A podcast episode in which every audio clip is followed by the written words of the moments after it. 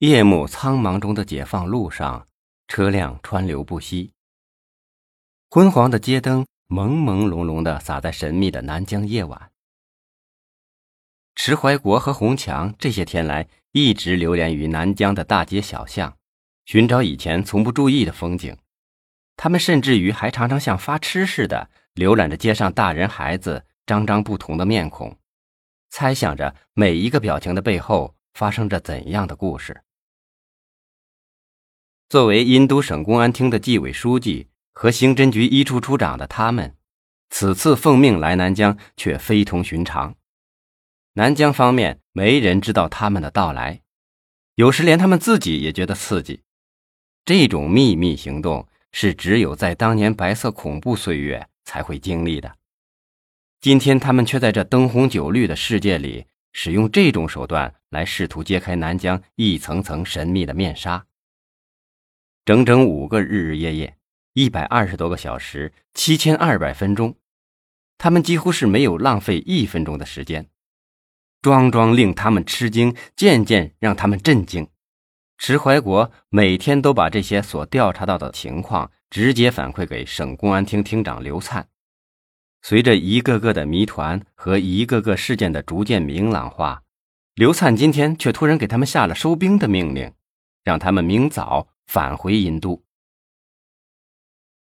站在解放西路新建成的立交桥上，看着南来北往的车，洪强笑道：“迟书记，这情景不由得让我想起林语堂先生的玩笑，说世界大同的理想生活就是住在英国的乡村，屋里安有美国的煤气管子，有一个中国的厨子，还有一个日本的妻子，再有就是一个法国的情妇。”迟怀国眉头紧皱。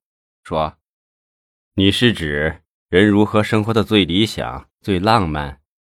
可在南疆这几天的所见所闻，我觉得这些固然是人们最理想的追求，但有些人呢，原本已经拥有了它，却因为麻木而不知它的存在，像是笑话里骑着驴找驴，结果呢，就迷失了自我，迷失了方向。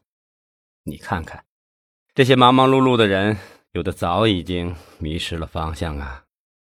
迟怀国用手指着立交桥下霓虹灯闪烁中忙碌的人群，叹了口气说：“哎，我觉得人如果一时迷失了方向，还是正常的。难能可贵的是，迷失了却能冷静下来想一想，想想自己所处的现实环境和位置。”洪强马上点头说：“迟书记说的很有哲理。是啊。”我总觉得人是不能昏昏沉沉的活，糊里糊涂的死，否则是真对不起这珍贵的生命啊！迟怀国的心一下子沉重了下来。是啊，生命有限，奉献无涯。人需要利用这有限的人生时间，一步一个脚印的为这世界遗留点什么。咱们作为一名警察，更应该把握自己。如果每个人都是想着索取而不知奉献，那这个世界会成什么样子了？迟怀国的话让洪强也沉重了起来，两人许久不再说话，默默地走下了立交桥，随着川流不息的人群，不知不觉地来到了南疆的夜市。这儿有五光十色的灯光，有琳琅满目的商品，有全国有名的小吃，更有纸醉金迷的生活。当他们再次踏进这块地方，初次带给他们的美感早已荡然无存。他们曾经深入这个夜市整整两个晚上，却怎么也没想到，这久负盛名的夜市却是南疆藏污纳垢的地方。目睹眼前的喧闹，迟怀国像诗人一般的感慨道：“老胡，你看看，我们也是不知不觉的来到了这个地方。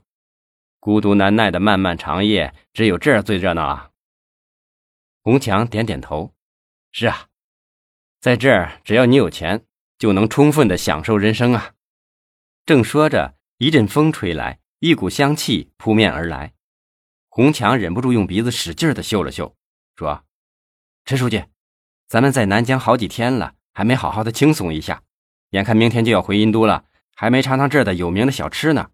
走，今晚我请客，好好的享受一下。”迟怀国也很高兴的说：“那哪成啊？今晚我请客，你比我辛苦。走，想吃什么你只管说。”红强想了想，这儿的小吃全国有名，一下子还真想不出吃什么呢。迟怀国笑了，一看你也和我一样，对吃是个不在意的人。走，我带你去。说着，拉上红墙，转身走了十多分钟，拐进了一条悠悠长长的小巷。